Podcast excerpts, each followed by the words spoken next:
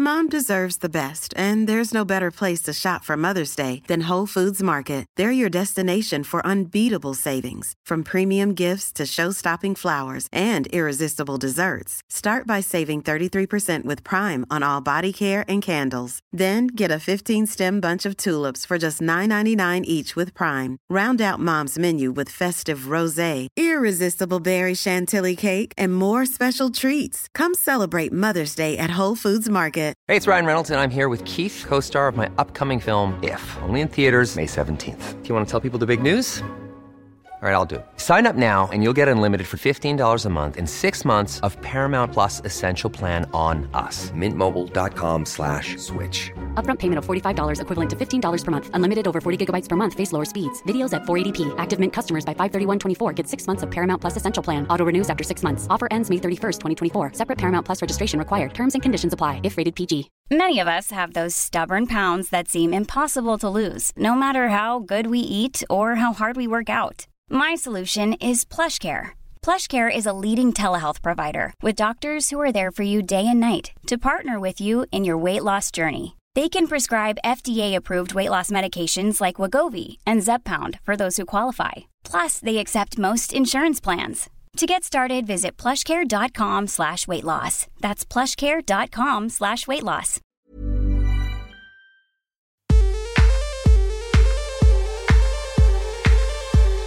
Hello, I'm Sophie Ellis Bextor, and welcome to Spinning Plates, the podcast where I speak to busy working women who also happen to be mothers about how they make it work. I'm a singer, and I've released seven albums in between having my five sons, aged 16 months to 16 years, so I spin a few plates myself. Being a mother can be the most amazing thing, it can also be hard to find time for yourself and your own ambitions. I want to be a bit nosy and see how other people balance everything. Welcome to Spinning Plates. Hello, I'm home. Tour's over. Look, if you came to see the band and I over the last 16 dates we've done, thank you so much. It's been incredible, actually. Um, it's always a bit nerve wracking when you do a tour because you've got no idea, you know, who's going to come, how it's going to go. And it's just been a really glorious tour. Really smooth, really fun, really festive, really joyful. Crowds have been awesome. Just been really, really happy. So thank you. Uh, I'm a little tired today. Actually, not because of the gigs, but because um, we finished in Birmingham last night. Then I had to kind of sort out all the stuff, ready to come home. And uh, yeah, just so today I'm sort of packing stuff. I got up at about Oh, blimey. I think it was about quarter to seven this morning, having gone to bed about two. So I definitely feel a little bit fatigued, but can you hear my joyful children downstairs? But I'm definitely, definitely happy to be back, but in that nice way where like everything's gone well and you're feeling really chilled. So I'm just to close this door. It's my tumble dryer, just getting on with all my washing. Um, it's quite funny actually. I just um, all my tour clothes are like sequins and tinsel dresses and things and leotards, so you can't really like wash them properly. So I just I don't know if this is how you're supposed to wash them. This is what I do. I always run a big bubble bath and then I kind of stomp in the bath and like slosh them around a bit. It seems to work, but it does look really funny. I mean, there's all this these bubbles and all this tinsel and beading and sequins popping up through the suds. Um, but yeah, uh, it's now kind of dark already. So it's like the kids are home from school. And uh, I feel really sleepy now. I feel like I could go to bed in about an hour. Let's see how I get on. Well, I have to keep going. They have their Friday bedtime. So they like to go to bed a bit later on a Friday. So they'll be putting me to bed at this rate. Um, but yeah, my heart is really happy. It's such a good feeling. And, you know, as a singer, the thing is, you just really want to always be in good, good nick as well throughout the tour. So I do want to give my immune system a little shout out because there were a few days where I could feel, you know, that little cold or cough just knocking at my door and it just kept getting pushed back. So thank you to my immune system for keeping the pipes in order. Much appreciated. It's a horror. I got ill on the European tour that I did earlier in the year, and um, Still did all the gigs, but oh, it's a horrible feeling. You just want to enjoy singing. It's just so nice when you don't have to, don't sound like, I don't know, Marge Simpson. Uh, and yes, podcast. Uh, here we are. This will be the last podcast before Christmas. Um, I did it like that because I don't think I've usually published over Christmas and New Year anyway. I think just as the series have fell and fallen in the past, I've sort of always stopped them. I don't know December time and picked up again January. But this one time, the the podcast very much um, is interrupted by Christmas and New Year. And I just thought, let's put it put it to rest. So we do the 16th as we have done, and then it'll come back on the 8th of January. Um, but I have a really lovely guest for you for the last one of 2023. So this is a woman called Alex, Alex Head. And Alex and I met in the summertime. I did a festival called Latitude, really lovely festival. And very nicely, Richard and I were asked to host one of the food tent days. So they've got this beautiful tent there run by a catering company called the Social Pantry. And basically, on every day of the festival, they would run two sittings of around 350 people, 400 people each sitting. So really big, lots of long tables. And they had different hosts. So I know that uh, Richard Curtis and Emma Freud did one day. Um, they had some chefs come in for another day. And then Richard and I were on the Sunday, the same day that we were also doing the gig. And it was this beautiful sunny day. It was a really busy day, but one of those really like bustly, good energy days. So we did um, the first sitting of the lunch sitting with Social Pantry in this food tent. Then I went and did the, we did our slot on the main stage. Then I did another gig doing an acoustic set on a little acoustic stage. Then back to the Social Pantry uh, tent for the supper.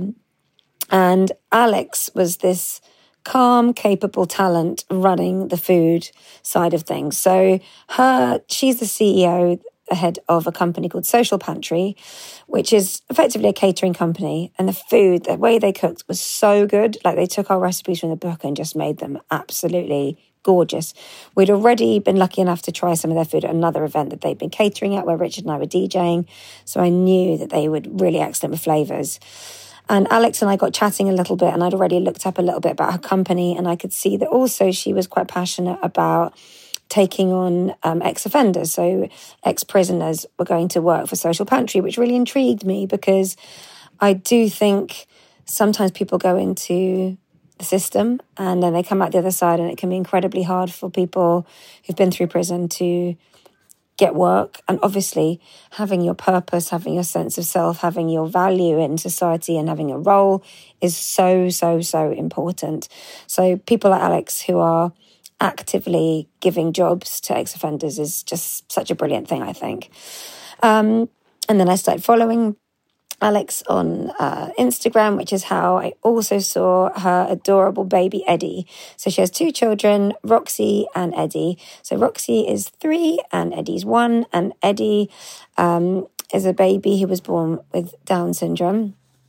And he's a gorgeous, smiley, happy little tot.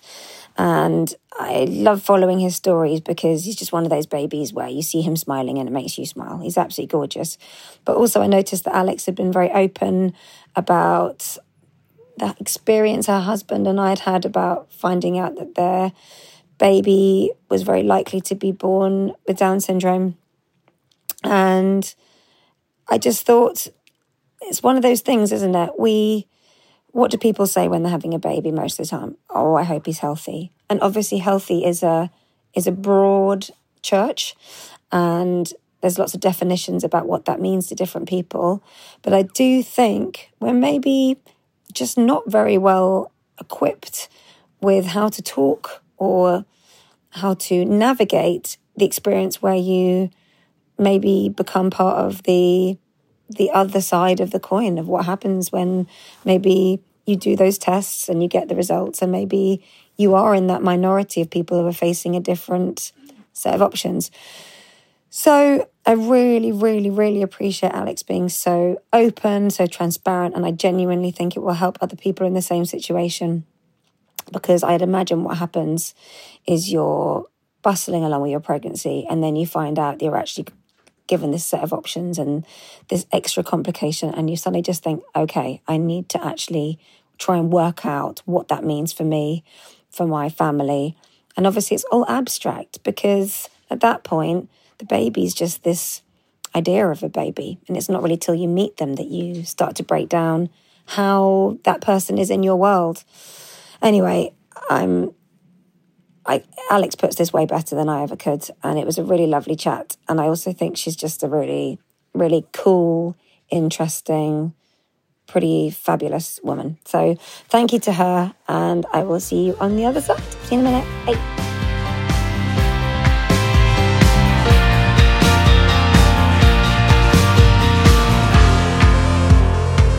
It's really nice to see you again, Alex. Yes. Thank you. The last time we met was on a very lovely, sunny, hot day at Latitude Festival. Yes. Where your brilliant team um, catered for, I think, two sittings of 400 each. Yes, I think so, roughly. Yeah. Yeah. So tell me, I mean, I know a bit about Social Pantry, but I'd Yeah. love to hear it from you. Tell me Of about course. your business. Yeah, so Social Pantry, so we're an events and contract catering company. Um, I started it about 12 years ago, um, all very organically, kind of just started cooking in my kitchen and said yes to every single kind of job that came in. So whether it was a press launch, a friend's wedding, kind of um, a dinner party, I just said yes to everything um, with the hope of growing it. And over the years have grown it to, um, yeah, a good size. I've got a team of about 65 um, full-time staff and we do lots of office catering, which is kind of one of the arms, then event catering, which obviously where we did your festival catering. And then we also have two cafes and a restaurant. Um, well, that's a lot going on. I mean, because from the outside looking in, I would imagine the catering world and working in food service industry in any aspect, you can't kind of rest on previous laurels at all. Exactly, yeah. It's got to be very much keeping that consistency and keeping up because other people might step in to be the people they call, I guess. Yeah, totally. I feel like we always kind of say you're only as good as your last event. So the pressure is definitely on. I think also to stay at the forefront of like food trends and kind of what's cool and making sure your events are so memorable. Like it's it's a really competitive market and there's so many brilliant people out there doing it. But definitely workplace wise, it's all about kind of sustainability and nourishment. But on the event side, it's about having that like wow factor and like what can you do within their budget to kind of go above and beyond and just make it so statement and so exciting. So yeah, the pressure's on to always kind of perform and just to deliver again and again. And I think on the event side, we do about 30 to 40 events a week. Oh, wow. yeah, yeah. I didn't realize it was as much as that. Yeah, so it's it's quite um yeah, it's quite fast paced and quite fast moving. How so is your head functioning? I only kind of engage with a certain number of them because that's only what's Yeah. possible, I suppose. But I just, you know, my team are just so good.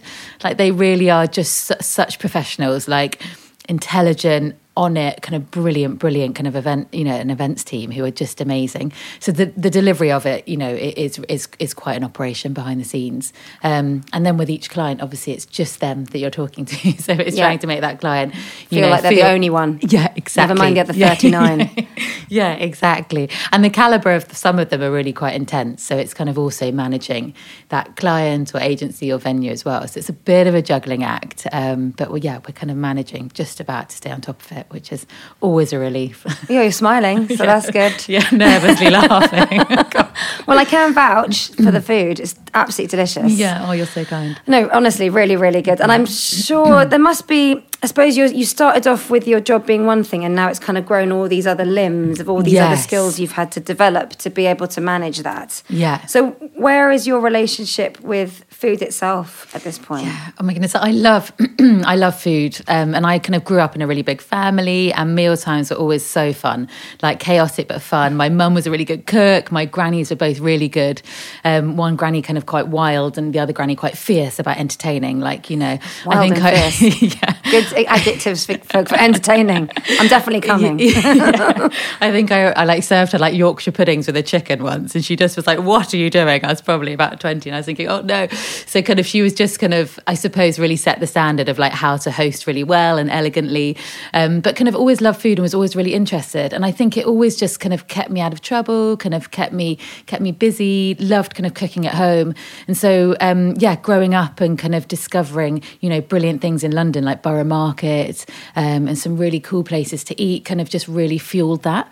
Um, so still really like cooking. I'm not that good at cooking, but definitely kind of play a real hand in kind of the menu developments and deciding kind of, you know, what are kind of good menu combinations and what's quite memorable and what's quite cool. So work with people like Rich and Sarah, our development chef, on kind of, you know, using ingredients that are sustainable and seasonal and exciting um, and turning, you know, great ingredients from great suppliers into something that's really quite cool, I suppose. Definitely. And um, one thing that popped out of what you were saying was about keeping you out of trouble because yeah. I was intrigued to find out that your first, you sort of turned to catering when you'd been expelled for the second yeah, I think is so. I was so I was so naughty. I think I think everyone always asks kind of what for, but I think looking back, I was just.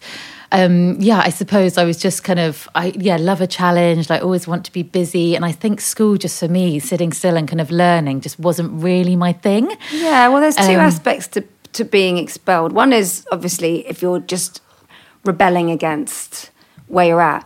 But then Yeah. there's the other side of it, which has got a cry for help element to it. Yeah.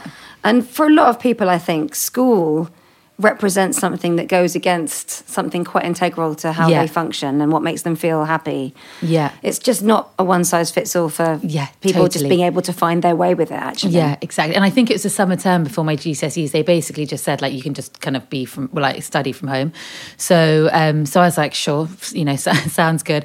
And so then I started a little sandwich company. So we lived in Saudi, and I printed some like clip art posters to my dad's office, um, kind of put them around, and then people would like phone and put in their sandwich order, and I'd make the sandwiches, and then just kind of cycle them up to to his office and deliver them. So kind of, I suppose that's what I did whilst kind of revising for my GCSEs, and made a bit of pocket money, and thought, okay, how hard can this be, and how hard can catering and, and cooking be? And now, obviously, know the answer to that. Yeah, but it's actually pretty amazing that you found something that worked for you outside of it and kept you engaged and getting out of Yeah. bed in the morning and Yeah, totally. yeah. excited. Yeah. and I think it's such a tough industry. Like there was, I was often kind of, I kind of chefed in some kitchens, and they were so male dominated that I just wanted to prove them wrong. Yeah. I'd kind of turn up for a trial shift, and they kind of would look at me and think, "Oh, you're not going to last." And I was so determined to kind of make it and last, and show them that I could work hard, and you know, I could kind of, I could definitely be that like starter chef or dessert chef or what, you know, in Yeah. relatively basic restaurants. But I kind of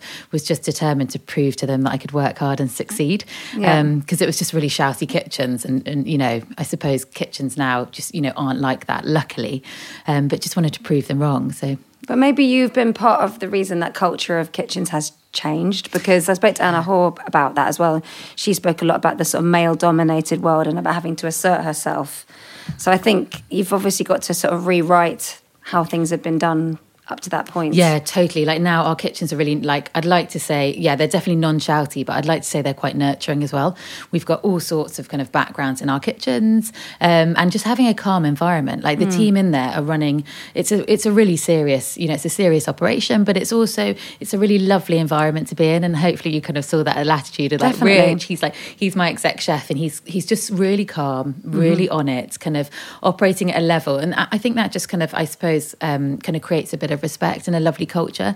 So if anybody kind of comes into that with with the wrong idea, or you know, it, it just kind of doesn't work because growing up in those shouty kitchens was terrifying. like, Yeah. the- it was anxiety inducing. I remember go, doing some work experience at a really big name in London and walking there in the mornings, I'd be terrified. And I just thought, God, I c- never would I put any kind of, you know, any, any youngie or anybody else through that. Like, there's just no need for that. No, like, it's, a- actually a, really um, bullying sort of culture, that, yeah, not it? Yeah, yeah. And it's a tough industry anyway. Like, you're working hard. So, like, let's Yeah. make it a really nice place to work. So, that's what I try and encourage. Well, because you mentioned about people with different backgrounds. Because one of the things, when I knew I was going to be um, working with you at Latitude, I started looking up Social Pantry, and I was really interested and excited to see about all the work that you do with ex-offenders. Because that is not something that every company is doing. Yeah. But what a vital things. So can you tell me a little bit about that? Yeah, of course. Yeah, I, I, I started mentoring a gentleman called Ruben through Key4Life um, probably about seven years ago, and um, he was my first ever prison visit, and I was yeah nervous to say the least going in. Um, he was in ISIS prison, which is by Belmarsh, um, so went in there to visit him, and he was just great. I, I kind of was thinking like, what am I going to talk to him about? Like, you know, what have we got in common? And actually, we bonded over like giving up smoking. Like he was trying to give up smoking. I was kind of you know had give, just recently recently given up smoking. So we kind of had something in common. And then we just kind of became like buddies, I suppose. So, what was the premise of you going to see him? It was So, about mentoring, mentoring. for potential careers post. Yeah, no, just kind of being a like just mentoring with the charity. So on release, we then kind of would meet up and go for a coffee, and I was there as like a go to.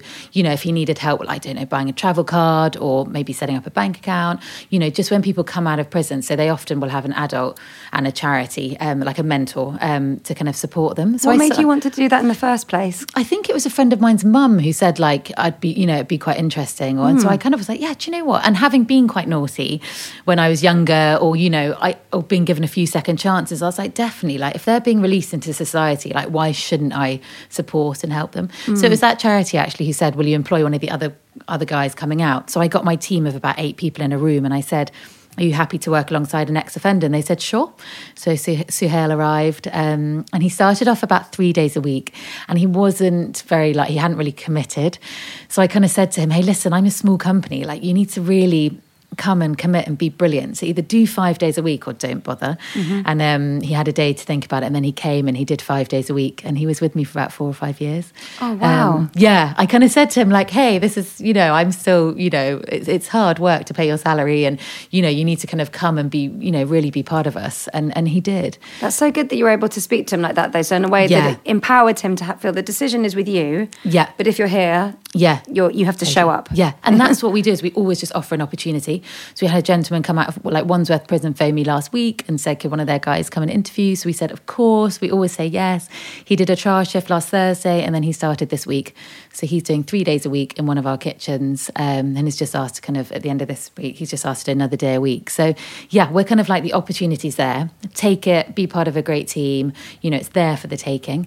And ultimately it's like a sideline of what we do like nothing can detract from delivering these incredible events mm-hmm. so but we definitely kind of want to offer the employment and if they're there and got the right attitude and you know got the energy and you know you know want to be part of the team then we definitely take them on And do you think that has helped other businesses and companies have a similar open mind? Yeah, I like to think so. Yeah. Do you know, years ago, Sophie, I wouldn't dare tell anybody because we were still trying to win the events and we were still a growing company. You know, we weren't a big enough brand. Um, so I didn't dare tell people that we were like employing ex offenders because it would just put them off. But now the mindset's really changed and people, I think, come to Social Pantry because of it or it's definitely cited as a reason. So it's quite nice.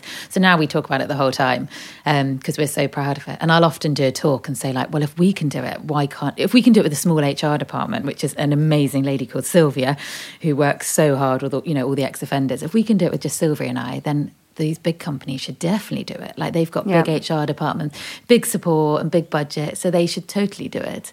Yeah. Um, but yeah, so I try and kind of spread the word. But Well, I guess as well, it, for people who might have got an idea that there's a stigma to it, you're really not really getting into the mindset of what someone might feel like when they're trying to get back into society, Yeah. have a sense of self, have a sense of purpose. Yeah. But also for those people, you know, after everybody who came, I suppose, after Ruben would be someone that enters an environment knowing they are not the odd one out. Yeah. They're part of something Yeah. where there's an environment of acceptance and Yeah.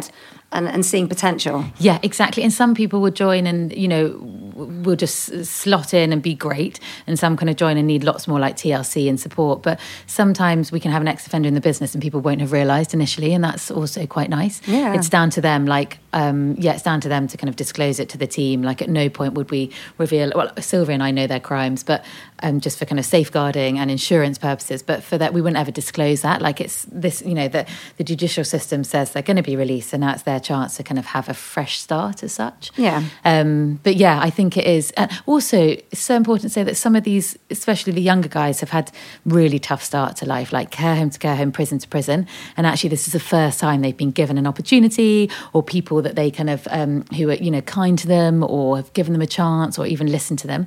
So for some of them, they were you know it was slightly inevitable they were going to end up in prison. So it's trying to kind of break that mold, I suppose, for them. Um, and for some people, they've just you know kind of messed up and landed themselves in that situation, and it you know they're now kind of just wanting to put it behind them. So I suppose we're kind of supporting that kind of fresh outlook. But some of them have had a tough journey. I bet. Yeah. Probably the majority, I would imagine. Yeah, totally. Yeah.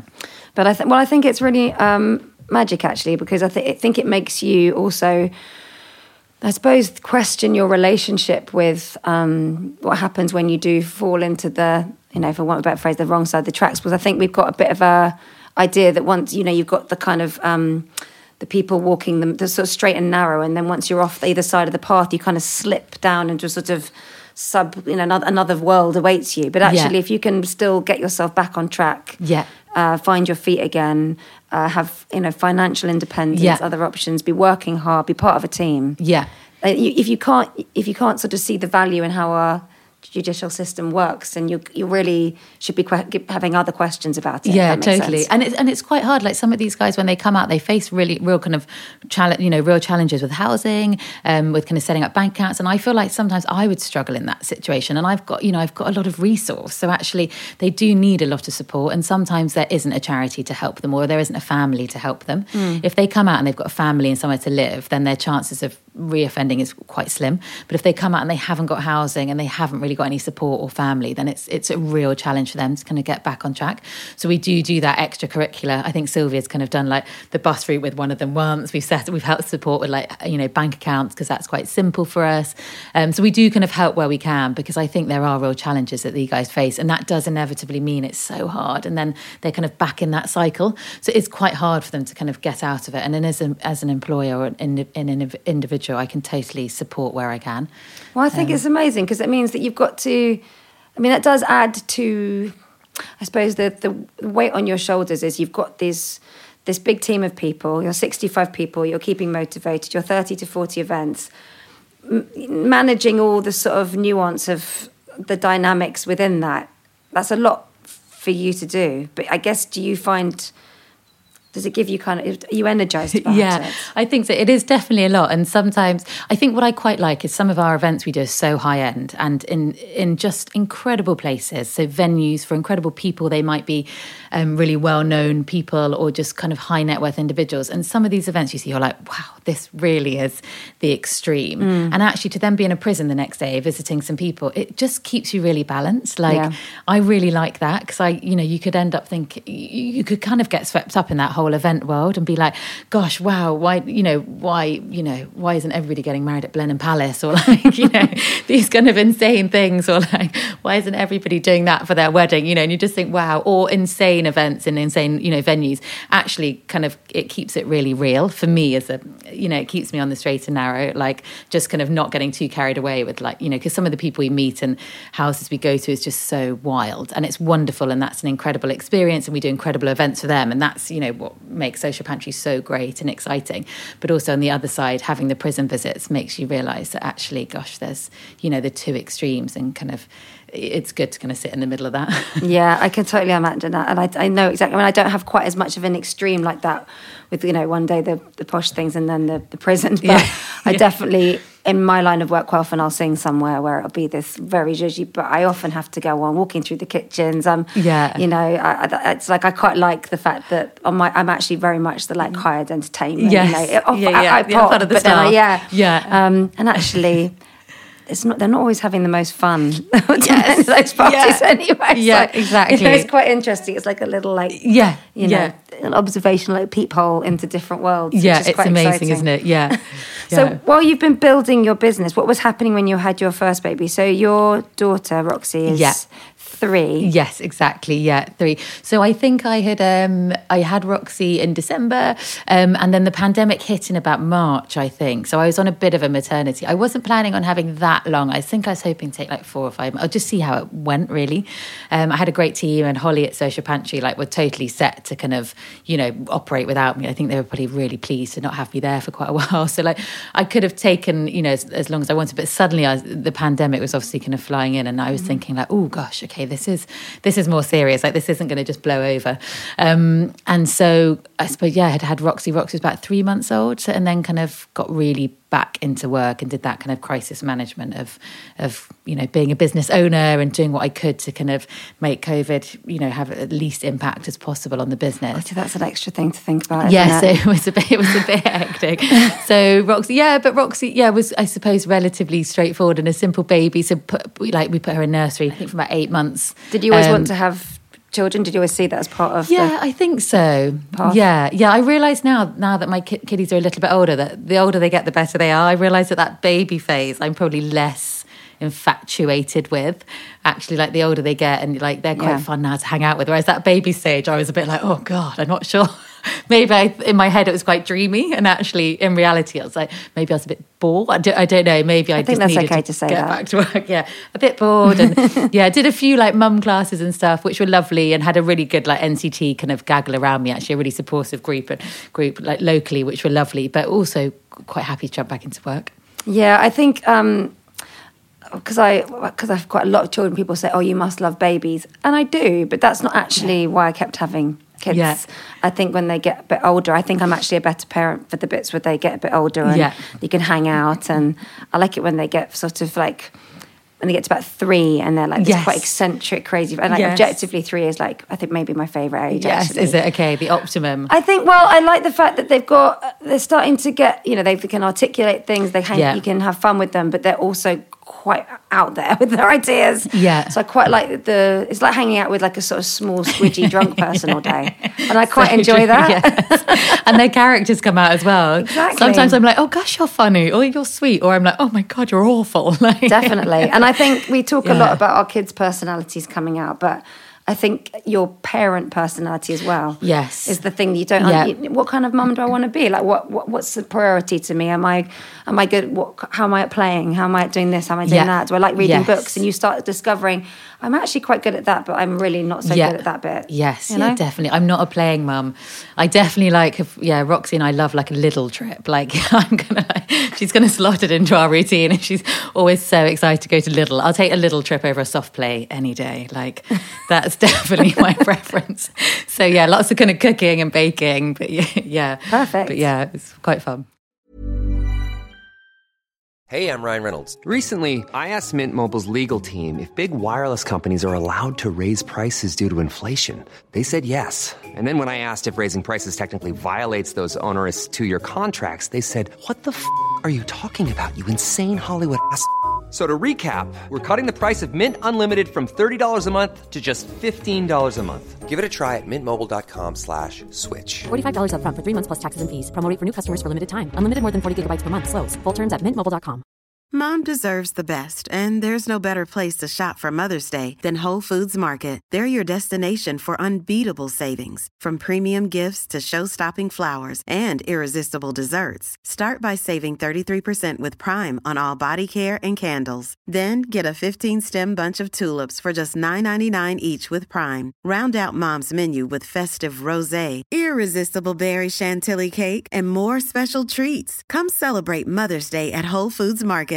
Many of us have those stubborn pounds that seem impossible to lose, no matter how good we eat or how hard we work out. My solution is PlushCare. PlushCare is a leading telehealth provider with doctors who are there for you day and night to partner with you in your weight loss journey. They can prescribe FDA-approved weight loss medications like Wegovy and Zepbound for those who qualify. Plus, they accept most insurance plans. To get started, visit plushcare.com slash weight loss. That's plushcare.com slash weight loss. Hey, it's Ryan Reynolds, and I'm here with Keith, co star of my upcoming film, If, only in theaters, May 17th. Do you want to tell people the big news?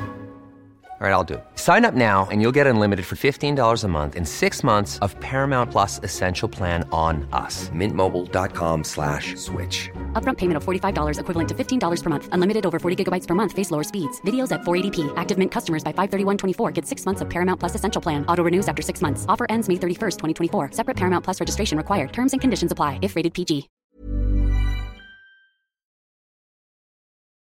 And then also from meeting you, I started following you on, on Instagram, and you have the cutest baby on Instagram, Eddie. So, can you tell me a little bit about Eddie? Because obviously, it came a little bit more complicated in that he- he, came with. You got a diagnosis during pregnancy. Yes, exactly. Yeah. So you've been really open about it, and, and I actually, though, I did read one post where you were considering you and your husband doing a podcast Yes. about the fact that Yeah. Eddie was born with Down syndrome and Yes. about what that meant to you. Yeah. So obviously, I think you know for you it must have meant like everybody has the tests and then you Yeah. get the so obviously there's so many positives that Yes. come with downs but there's also the bit where your brain has to do an adjustment Totally. of where you thought things were headed and your expectations and then the new Yeah. reality So can you remember what that yeah, felt like? totally. I, rem- I remember actually, and I remember kind of seeing other parents who have children with Down syndrome, like being like, oh, the diagnosis was the worst bit. And I think I can completely resonate with that now. It was so challenging. Also, when you're pregnant, like your hormones are obviously all over the place. So we went in, I think, for a 12 week scan. And at that point, they were like, oh, hang on, there's a bit of a high chance of having the, the baby having Down syndrome. And I was like, oh, what's a high chance? And I think they said like one in three. So I was like, what's a low chance? Thinking they were going to say like one in 10. And they were like one in 500. And I was like, oh, okay, this is kind of quite a lot to take on board. So we kind of, um, they asked if we wanted some further tests. At that point, we were like, yes, definitely. I actually grew up with um, in Saudi with two families that have girls with Down syndrome, so I was familiar with it. Which is Um, actually quite a massive help yeah, because for a lot of people, they might, if you anything Yes. that's unexpected, if you haven't got any experience of it, Yeah. the abstract notion of it just sort of hangs Totally, there. and would be terrifying. Um, and actually, Katie, who I grew up with, loves Eddie, and actually thinks she's Eddie's auntie. So really quite sweet. Um, but yeah, so we um, so we were then in this kind of limbo phase, as I call it, where we were having more tests, which are pretty grim. It's quite intense, and at no point can they kind of tell you any definite answer. Okay. And then because we were with all the medics, they're relatively negative about it because of all the associated kind of, I suppose, medical conditions that, that become more likely. Um, whereas now, if you know, with the, ther- the therapy groups that Eddie's in, you know, if you were to talk to the therapy, you know, teachers as well, you'd get such a different kind of outlook on it. That's interesting, though, isn't it, for you? That it almost must have felt like a sort of shade and light. Yes, it was. It was. I definitely have to say it was up there in like being one of the most stressful times. Um, and then there's you know George and I trying to kind of make this decision. Really, we had this decision, and the the most kind of startling fact is that nine out of ten people will terminate the pregnancy.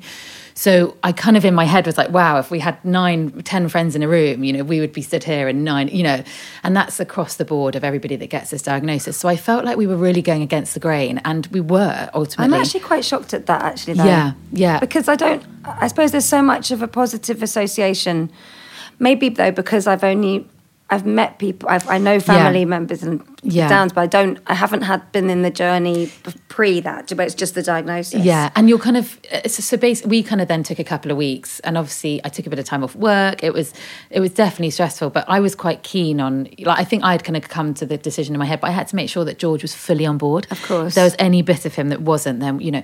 But then we kind of had this slight heart scan pending. At 20 weeks, they do a heart scan, and at that point, they they could have told us that maybe the pregnancy wasn't viable, or actually we were kind of good to get the green light. So it was this awful limbo period where you're getting more and more pregnant under those big baggy jumpers, mm. and you're exhausted and you're looking awful, and you can't tell anybody. And I definitely didn't want to tell anyone at work. We'd obviously told like close family members who are never going to advise or give their opinion because you know they're just there supporting. My dad was amazing, like sisters were great, so it was really you know we but but really the decision came down to George and I. And so we kind of got to this point where we were comfortable kind of moving forward and then we had the heart scan and that was a couple of bits but nothing you know nothing alarming. So we kind of rolled on through. I quite liked it. We had loads of extra tests during the pregnancy so that was really lovely.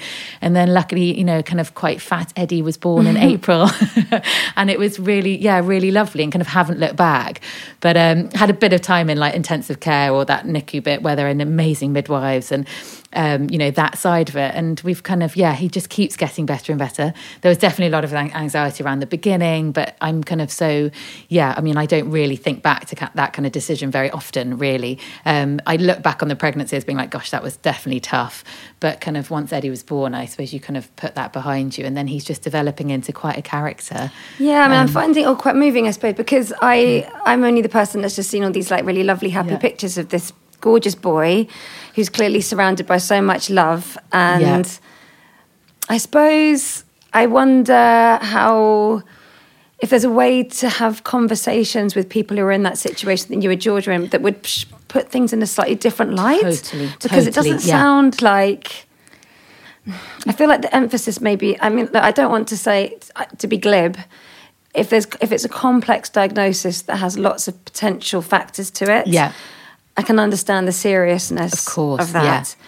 But once your baby's here, that's just Yeah. a thing that happens to be part of them, I would imagine. Yeah, it was so. So I think also, I think that the, uh, the reason I wanted to kind of do the podcast was because when we were in that phase, there was nobody that we could. Because I don't know if people would talk about having made the decision to terminate. Like, I don't know if people openly talk about it. So once you have a child with Down syndrome, there's a great community and there's lots of people talking about it and mm. advocating for it, and it's a really, you know, it's a really positive world. But that bit when you find out during pregnancy, it's there's nobody I know that would talk about it, or there was nobody that we could kind of go to. Yeah. um, or kind of uh, it was it's just really undiscussed and fair enough because you know I could have argued it both ways like the, the kind of decision really strongly both ways and that's what's so difficult. So I, I feel like you know who would really kind of openly want to talk about it? So you're kind of in this very lonely isolated world and you're pregnant which is just so stressful. And so and it's just your decision and making any really important decision when pregnant is quite you know it's not the best time to be kind of making that decision. No, and you So- feel like you've got a big countdown clock of everything. Yeah, You- totally. all pressure of just like, yes yeah I just, all I know is there's an impend, there's a moment of no return with. and all the medical terminology. I like, oh my goodness. I go to an appointment, George would be like, what do they say? I'd be like, I can't remember. Like, I can't Yeah, remember. yeah. I literally don't know what they said. And he'd be like, right. So I think there was one appointment he didn't come to, and then he came to every single one. But um, so it's kind of, it's just intense, but that, that bit's so undiscussed. Um, so I'm quite happy to kind of talk about it because I think sometimes it might just help somebody that's had that diagnosis. A couple of people have reached out and been like, we've just had a high chance, or Hmm. because you don't get fully diagnosed with it, but you know, we're in this position. And I've kind of, and I think people probably think I'm going to be really positive about it because of Eddie's Instagram now. But actually, I'm like, oh my God, it's the worst, isn't it? Are you okay?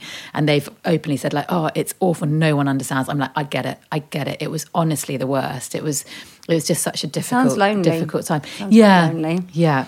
And I think we've the the casual conversations that surround so much of pregnancy, babyhood, fertility, all these things are so, they're so casual that we talk about it like the weather, and Yes. it's such a thing. We say, "Oh, I don't mind what it is so long as it's healthy." Yeah. but the content connotations of healthy is broad and wide and what Yeah. does that mean anyway what we, we don't really break that down into anything Yeah. you know and i think um you know, I haven't experienced what you have, but I did have it where my first baby was born two months early. Oh, wow. I got something called preeclampsia. Oh, yeah. So I went from being like, oh, I've still got ages to go. I'm going to get big and fat. This is the kind of you know birth I want. Yeah. To oh no no, Baby's this here. is stopping now. We're, your baby's being born early. You're going. They're going to be in intensive care at the hospital for Yeah. a while.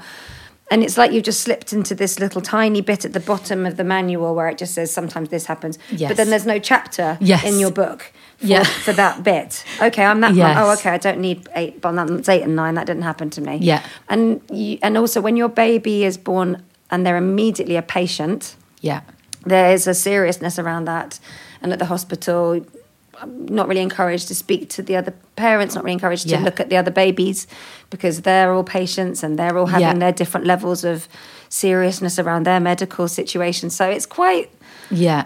it's quite intense. Yeah. And you want to be able to celebrate I'm having a baby, this is a happy thing. Yeah, totally. But the manual of how to navigate it if it's, It's outside hard. of Yeah. the norm suddenly feels like, oh, it's Yeah. gone awfully quiet in here. Yeah, and I think we were given this like dusty old book. They kind of like got this book off the shelf and kind of blew the dust off, and they were like, "Here you go." And we were like, "Okay, great, like th- thanks." It was it was just so yeah, so yeah, it was definitely difficult. But um, Eddie now has kind of odd checks, when I go back to the hospital, I'm like, "Oh gosh, wow, we're so lucky that he's healthy and good." Like it kind of takes you back there to that beginning Yeah. bit, and you're like, "Wow, gosh, what our concerns back then?"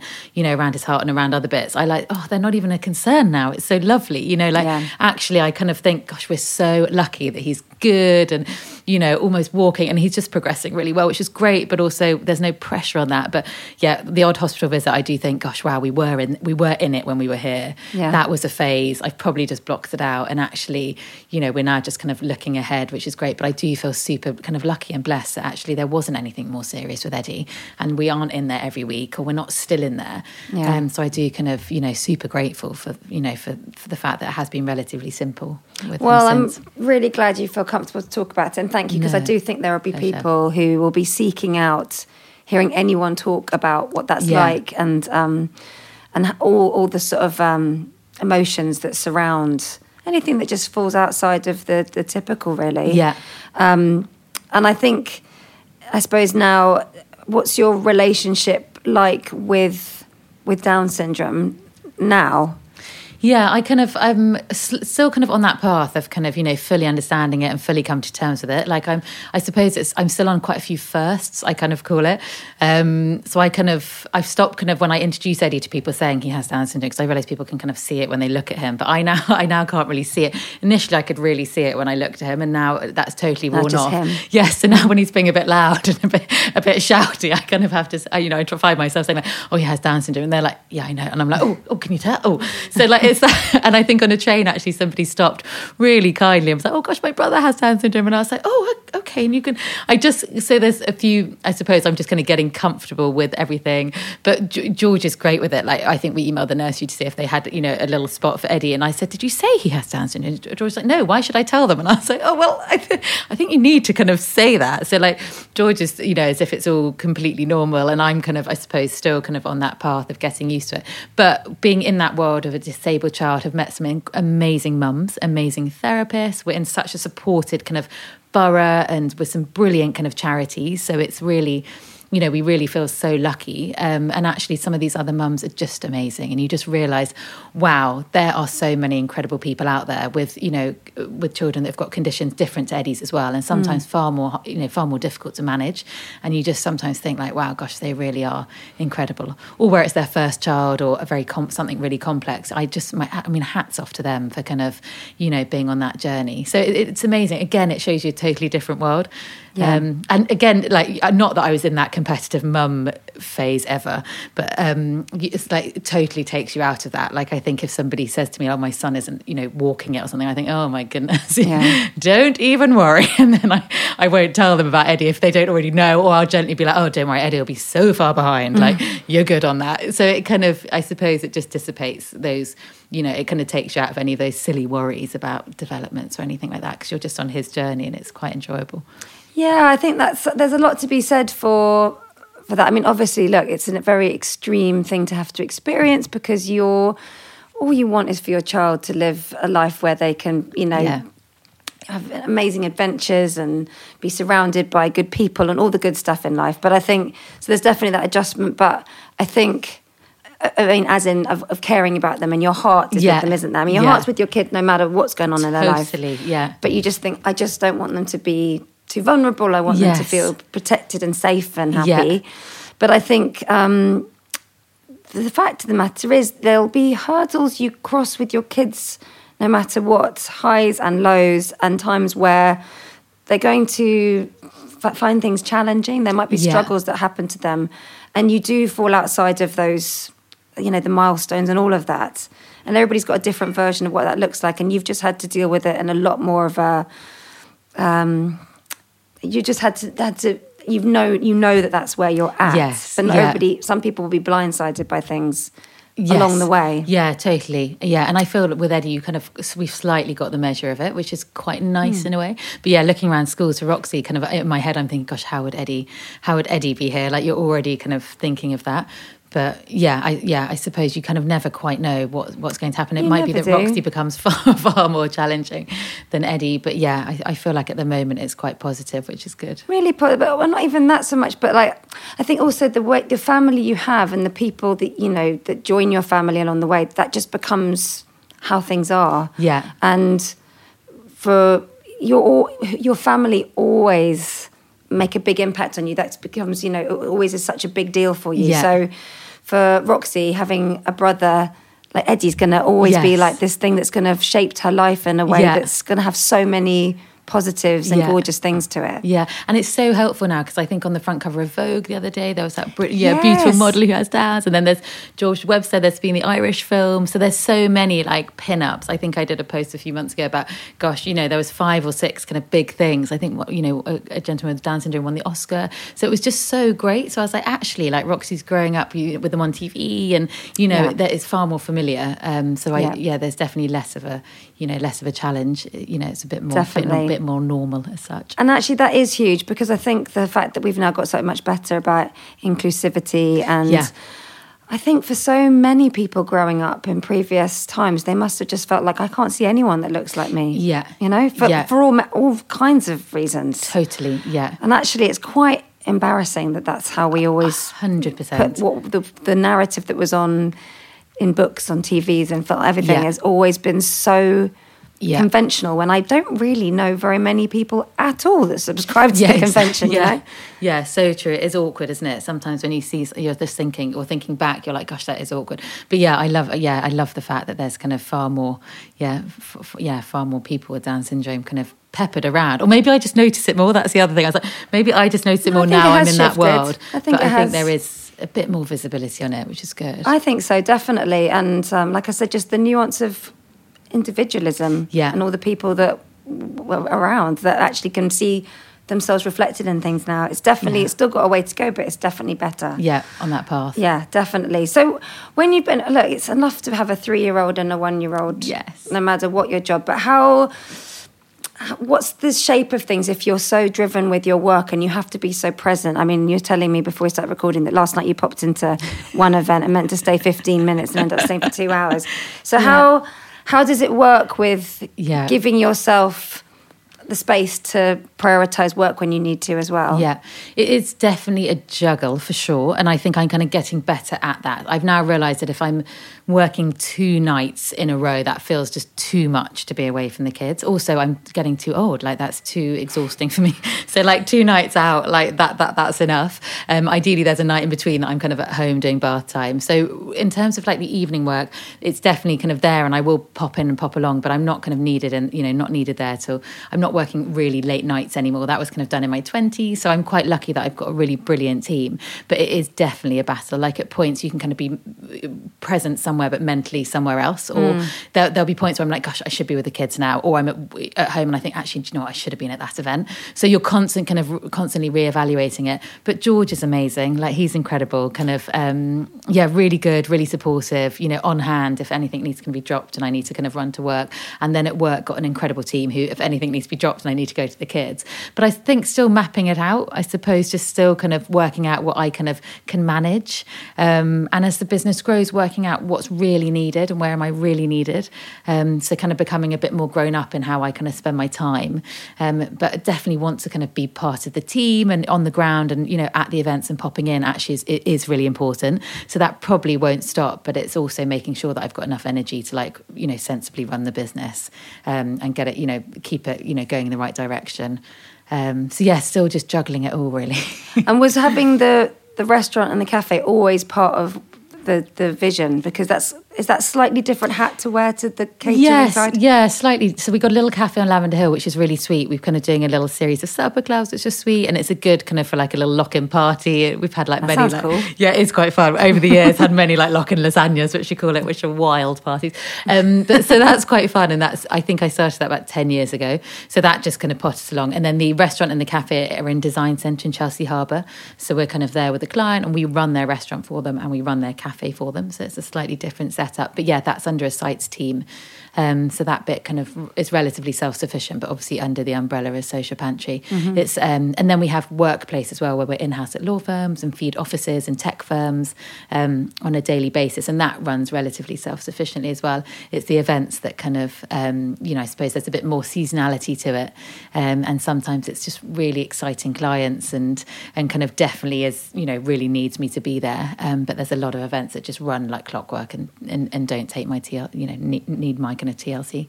But I guess with the events, you need to have that bit at the beginning when you and the client are feeling like you've Yes. got your whole attention. You're going yeah, to deliver totally. what they. A lot of pitching, a lot of kind Yeah. of a lot of incredible tastings, um, wining and dining, making sure that they are just feeling, you know, kind of so well looked after. I actually hosted a dinner last week at the National Portrait Gallery. I had 60 guests, um, and we did a private view of this amazing um, exhibition called Yevonde. She was a woman that put like colour on photography in the 1930s. Oh, that sounds yes, it was really cool. So we kind of hosted, yeah, 60 clients. It felt so grown up.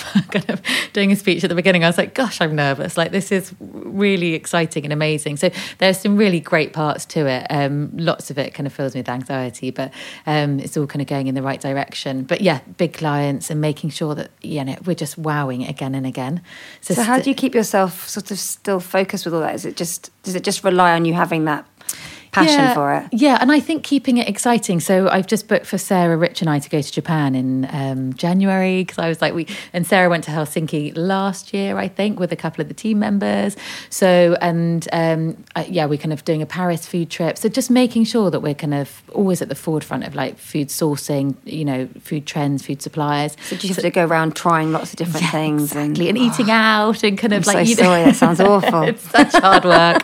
um, but yeah, Japan. I was like, let's go. This is going to be really fun. Like, let, like there's just enough there. Sarah's going to do a little stage, so she's going to go and work in a restaurant over there. So we're just going to finalising that. So it's just kind of keeping it exciting and also saying yes to stuff that I find exciting. So like mm. Latitude, when they were like, "Will you come and do this feasting?" I was like, "Yeah, do you know what? Yeah, that sounds quite fun. Like, it's not the biggest money spinner, but I enjoy that and it's fun and it's exciting. And you know, and so so it's just saying yes to the projects that keep it exciting. Obviously, you have to do some of the, the stuff that's less exciting, but I suppose we get quite a lot of opportunities put our way, and it's saying yes to what's fun and And it's never the boring because it's always changing, always new things, yeah. New, Yeah. you, new sort of like experiences and Yeah, and I've got an incredible team, and I kind of need to keep them motivated. So it's kind of mm. like, how do I, what opportunities will keep them engaged and keep them working for Social Pantry? Like, how do I keep, how do I retain them? And that's with exciting growth and their careers, you know, being exciting and full of good things, I suppose. But I suppose it. How did you always envisage that it would turn into a business on this scale? Or was it No. kind of just sort of taken Yes, you with it's it? Totally gone. Yeah, it's completely taken me with it. And I'm like, oh my goodness. Like, I, I was thinking the other day, like, how many times do I fill out of my depth? And I'd probably say nine times out of 10. Like, Really? Yeah, imposter syndrome is really quite big. Um, and having never worked for a caterer, like, I've got brilliant people that work for other caterers. And I'm like, how do they do that? Or like, can you tell us? like, and so having never worked for a caterer, I feel like, oh gosh, how do I, you know, how do I map this out? And and so I'm making so many mistakes. Um, but as, I feel like as long as you learn from them, that's okay. And as long as they're not too big a mistake. I always feel like there's no appraisal as the boss. You don't get like your feedback or but the fact that I'm still in business is kind of the appraisal. like so it's kind of working out what are the good next steps. But yeah, I, I yeah, I think there's a good yeah, a, a good number of days in the week that I think gosh, this is a challenge or this is quite anxiety inducing or like how do we, you know, how do we kind of how do I kind of handle this? And I suppose it's because you're always experiencing it and it's always quite new. I haven't done it before. If hmm. I was to, you know, go and start another catering company, it'd be very easy and probably feel quite comfortable. Um, but kind of growing it at this level, often I'll kind of think, wow, gosh, this is this is quite full on. It sounds like you've done a lot of learning as you go, but also you. It sounds like you're really good at listening to the team around you and kind of thinking, right, is how can I keep this evolved and Yeah. nurtured? And so it's got a lot of. Um, it's very personable on the inside. Yes, yeah, because it, it's such hard work. Like I think the hospitality industry, you're always like you, you know, like you, you're always entertaining when people are partying.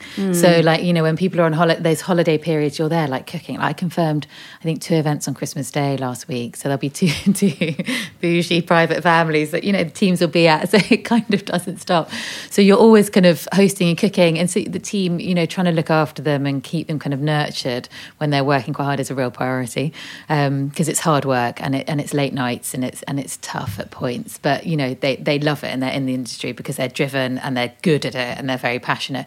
But keeping them kind of you know with a good work life balance is really important and something I really try to do because I need that to operate. So they definitely do as well. And it doesn't mean you just have to have kids to have that work life balance. Like they need it. You know you need it just to be able to operate it. So I suppose having kids kind of forced me into a bit more of a work life balance. But with with the younger team, it's about making sure that they do feel well looked after, and that's mm. a bit of an aim. Are your kids good at eating? Because I imagine that would be something that's quite key to you to get them excited about flavours. Yes. Or Roxy said to me the other day, she's like, I don't like your plain food. And I was like, oh no, George is a really good cook and like can kind of whip up a food, like, you know, something out of nothing and loves a curry. And like, so his flavors Mm. are really good. And the kids love that. And with my kind of, you know, pasta and cheese, like just doesn't kind of wash. So She yeah. doesn't want that anymore. Yeah, Where's yeah. the truffle? yeah, exactly. exactly. Oh no.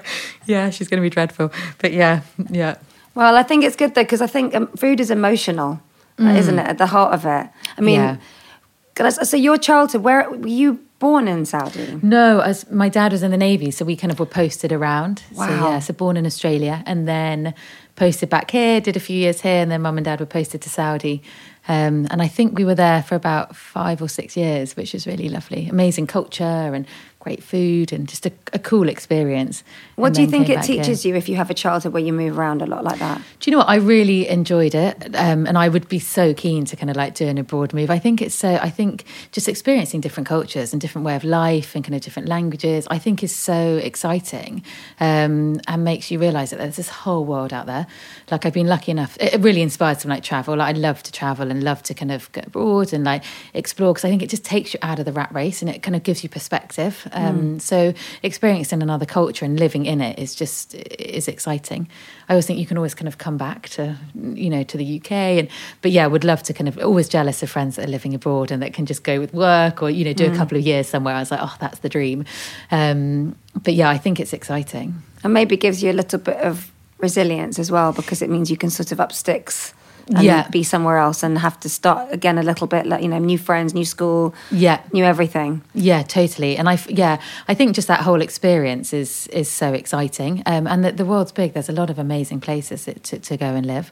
So yeah, we definitely try and kind of travel a little bit um, when we can. We're kind of taking three weeks off at Christmas, A, because it's really needed, but B, we were like, let's just kind of duck out of duck out of Social Pantry for a few weeks. Like, I'm quite good at knowing when to kind of take that time for ourselves and a family. But it will just be lovely. We'll come back, you know, with a, you know again with different ideas and you know being excited about everything again and just that refresh. But we're going to Sri Lanka, which would be really lovely. Amazing. Yeah, but like good food and just a bit of downtime, I think is just so important. And we're lucky enough that we can kind of can do that and fit it in. that'd be gorgeous Yeah. But i think also i'm quite impressed with your your family because some people who've, whose parents work in something like the navy with their daughter coming out of the second school might not have been like okay we can find a positive and get Yeah. you you know get, keep you engaged Yes, yeah. So that's that's quite. I mean, how do you feel now looking back on the fact that you, stopped going to school, but then they found you? Yes, I think my mum always knew else? that I was quite naughty. She had quite a good sense of humour, which was lucky. lucky. Need that. yeah, yeah. Um, and there was four of us, so it was quite busy. But yeah, I think I remember her um, getting me some work experience at the Hyatt Hotel. So because I was a woman in Saudi, you couldn't work, so I had to go with that to the outside catering department and wear my abaya fully as I like carved shawarma in like the fifty degree heat. And I did that for like you know two or three weeks, and that was really good. So I think she was always seeking out like opportunities that would kind of keep me, I suppose, energized and interested. And I suppose hospitality is such an easy entry um, industry. You can kind of you know join it and not have to have that many skills, and you know you can kind of make your way in it by learning on the job, I suppose. So yeah, there was, I suppose, there was a bit of kind of energy around like keeping me busy and kind of me Yeah, out I mean, you say it's easy, but I think actually, I think working in something like catering or hospitality is actually one of the hardest because I think it's proper graft, and I think Yeah. working alongside people and the the pace of it, Yeah. it's full on. And I really take my hat off to you because I think whenever I'm at an event or anything where there's catering, I just look at the people and how hard they're working. First to set up, last to leave, having Yeah. to navigate the way people are in events, everything. Yeah. Getting the food on the table, everything served simultaneously. I think it's incredible. Yes. Yeah. Oh, you're so good. I love that you recognise that. Like I do try and kind of explain. Yeah, I do try and kind of. Also, when we're kind of doing tastings with clients, I'll always say how brilliant the team are. I'm like, I, I kind of don't let them leave that room without knowing that they are it's incredible to be able to kind of pull off these events. Also, it's quite a transient industry at a low level. So a lot of your waiting staff, you know, it's not like it's their career for them. They might Mm. be traveling, they might be at uni, out of work actresses. You know, you know, might, might have just finished studying for a summer. So it's trying to get them energized for like you know for an event that's going to be quite hard work and it's Yeah. you know that we kind of need them on board. But yeah, so there's a number of elements, but it's it's exciting when you get it right. I think. I bet as well you hear stories about people being quite badly behaved because I think you know when you're out with you can tell quite a lot about people by how they are with the people Yeah. that are putting their food down for them and Yes. serving them. I hope I hope people are mostly nice, but I bet sometimes people are horrible. We've kind of definitely experienced. You've got a blacklist somewhere. I bet you've got a, like a little mental blacklist of people, Yeah, we do. rude people. yeah, there's a few, and you just have to smile and think in your head like, "Oh goodness me." So yeah, I feel like we've experienced most of it. Um, but yeah, and that's that's the other bit. You've got to just stick together in that situation when they're pretty. You know, if they're ghastly, you just think, "Oh my goodness, you're kind of in it together." But yeah, there are still some people out there that maybe don't understand kind of what it takes to pull it off. Yeah, definitely. Well, no, I'm impressed, and I think what you've built is brilliant. You're so and please kind. keep putting the cute pictures. up. Oh yeah, Roxy and I will. Thank you so much for having me.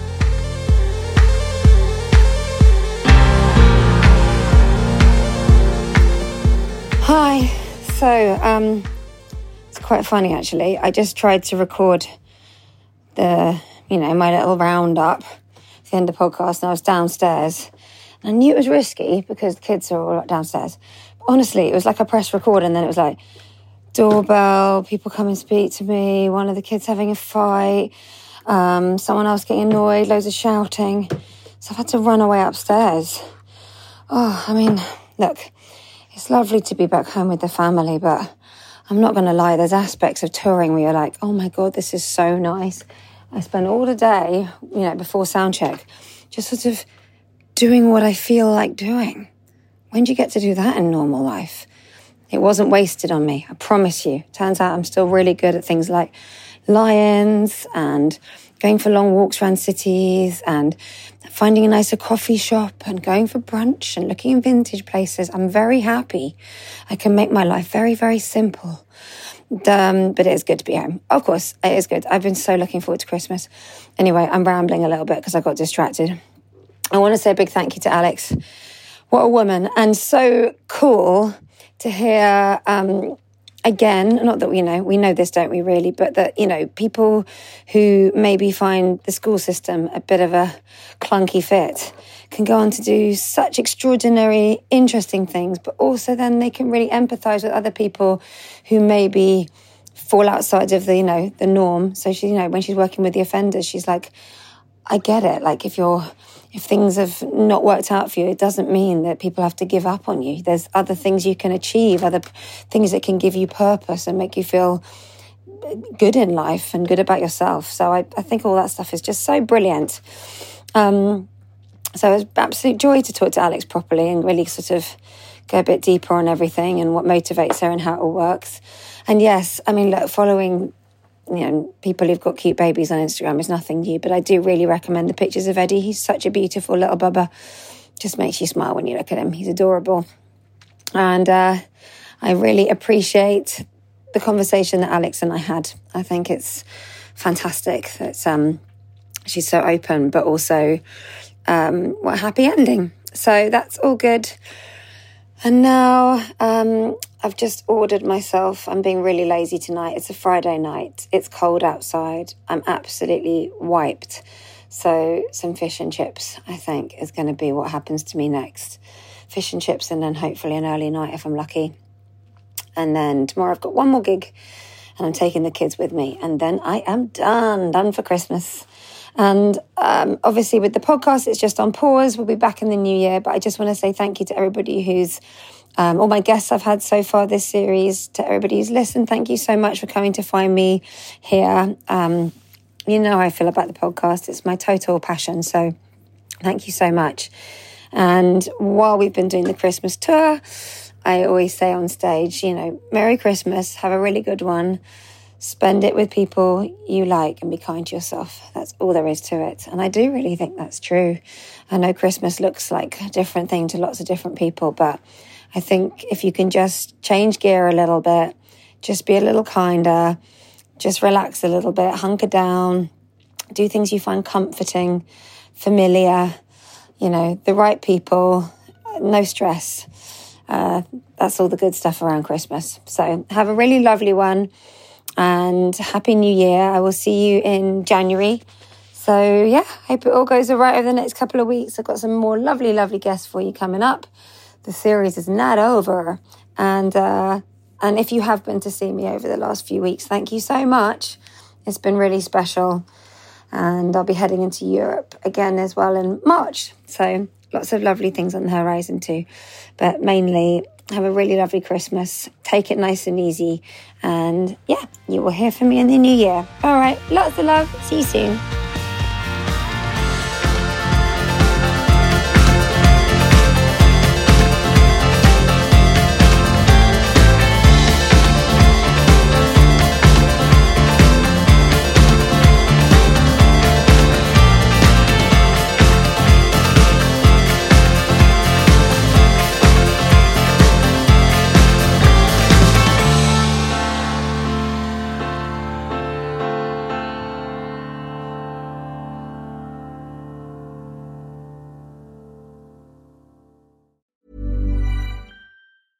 Mom deserves the best, and there's no better place to shop for Mother's Day than Whole Foods Market. They're your destination for unbeatable savings, from premium gifts to show-stopping flowers and irresistible desserts. Start by saving 33% with Prime on all body care and candles. Then get a 15-stem bunch of tulips for just $9.99 each with Prime. Round out Mom's menu with festive rosé, irresistible berry chantilly cake, and more special treats. Come celebrate Mother's Day at Whole Foods Market.